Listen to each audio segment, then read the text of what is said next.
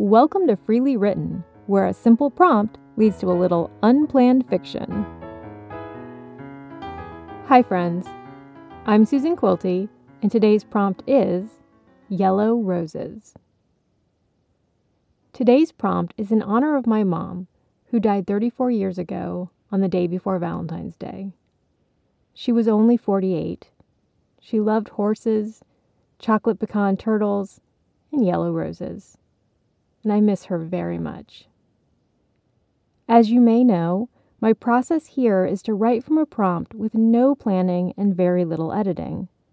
I write whatever comes to mind and share it without making changes beyond cleaning up a few typos or odd words here and there. Free writing like that is a great way to exercise your creativity. It can also be a good way to process deeper feelings. The stories I share here come in many moods and styles. With my mom on my mind today, I'm not surprised that this story came out as one of love and longing. And here it is Yellow Roses. Rose bushes grew on the side of the porch. The roses were yellow, vining up a suspended trellis and providing a hint of privacy for those on the wooden porch swing. The blooms were a blushing yellow, golden in the sun, not the delicate, pale blossoms sold in town, the ones that came wrapped in green paper and nestled within clouds of baby's breath. Carol's yellow roses were wild and imperfect, tattered by the wind and nibbled by Japanese beetles when Carol wasn't fast enough with the soapy water and insecticides. Yet they were beautiful and abundant, with a soft tea rose scent that drifted in through the dining room windows on warm summer days. Cut roses were rarely brought inside. Carol gave them to the neighbors instead, to the young girls who drew rainbows and unicorns in sidewalk chalk, to the widower who shared his home baked bread. Sometimes she bundled a few stems and left them at the blue house up the street. The woman who lived there had caught Carol once as she tried to quietly slip away. It was early in the morning, early enough that Carol hadn't expected anyone to be awake. But just as her foot left the bottom porch step, the front door opened and a voice called out, Oh, you're the one bringing the roses. Carol had frozen in place, knowing she needed to turn and smile and say something friendly. The intent was there, but her body wasn't responding. She'd never seen the woman who lived in the blue house now. Not up close, at least. Only from a distance as she hustled three small kids into a minivan or went out to collect their mail. They're beautiful, the woman said graciously, and a lovely surprise each time, though I've wondered if they were meant for someone else. The curiosity in her voice was clear, and Carol winced. Did she know? Or was she trying to find out? Carol knew the neighbors talked. They probably all knew what she was doing, talked about it over coffee, and nodded about the sadness of it all. The moment stretched and the woman waited. Carol could feel her watching. She waited another breath, and when she didn't hear the front door close, she turned to the woman with a smile pasted on her face. Just being neighborly, she said brightly. I have too many roses and I like to spread them around. Random acts of kindness. The woman smiled in return, liking the idea of a neighbor who would quietly leave roses at different houses simply to spread a little joy. Carol liked that idea as well, though she knew it wasn't true.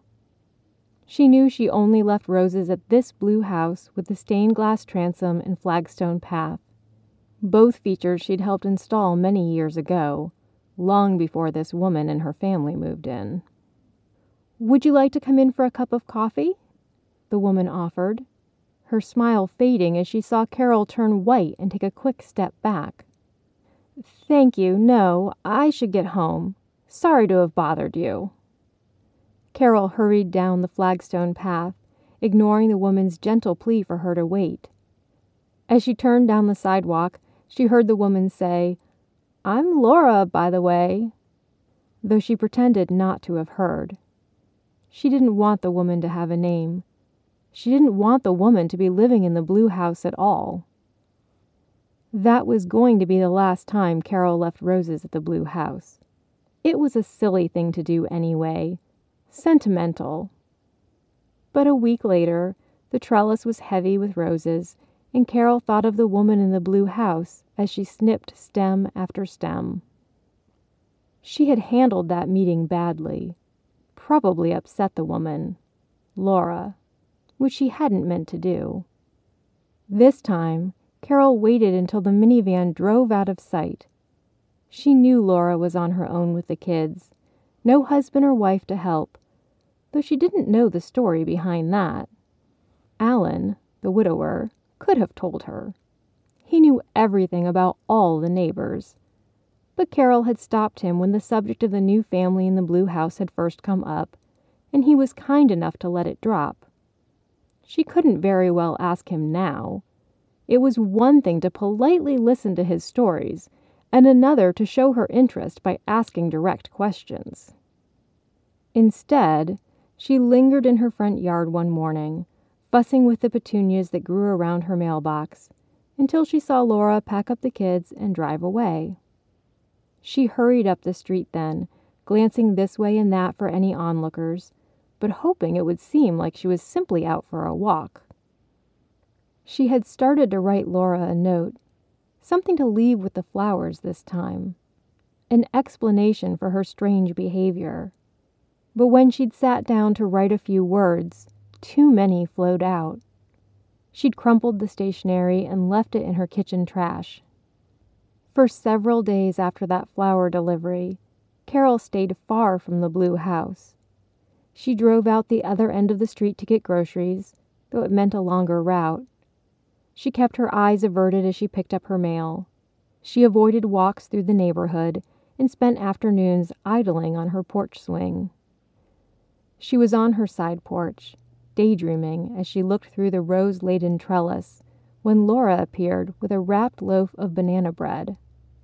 So this is where the flowers grow, she said lightly, after making a small noise to alert Carol to her presence. I know, a random act of kindness doesn't require a gift in return, but I like to be neighborly too. She held out the banana bread with a friendly smile and a twinkle in her eye. It was the twinkle that sent the porch spinning beneath Carol's feet.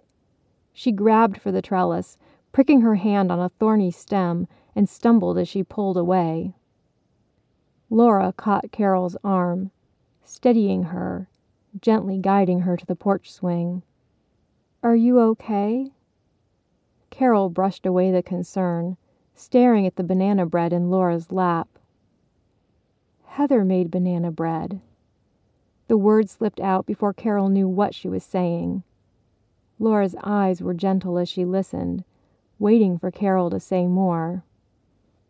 Heather was my daughter, Carol said.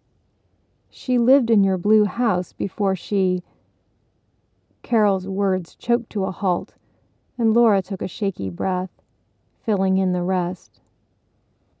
Laura placed a hand on Carol's arm and said, I'd like to hear about Heather, if you want to talk about her. Tears gathered in Carol's eyes, at odds with the smile that lit up her face. I'd like that, she said. The end. Thanks for joining me for today's story. I never know what I will write until the story unfolds on the page. Sometimes it's fanciful or silly, sometimes it's a little sad. You can listen to past stories in any order and maybe even be inspired to write a few of your own. If you enjoy Freely Written, please tell your friends and leave a review wherever you listen. Beyond this podcast, I write novels and am currently writing the third book in a young adult series. You can learn more about my books by visiting my website, susanquilty.com. Links are in the show notes. Until next time, try a little free writing of your own. Let go of any planning and see where your imagination takes you.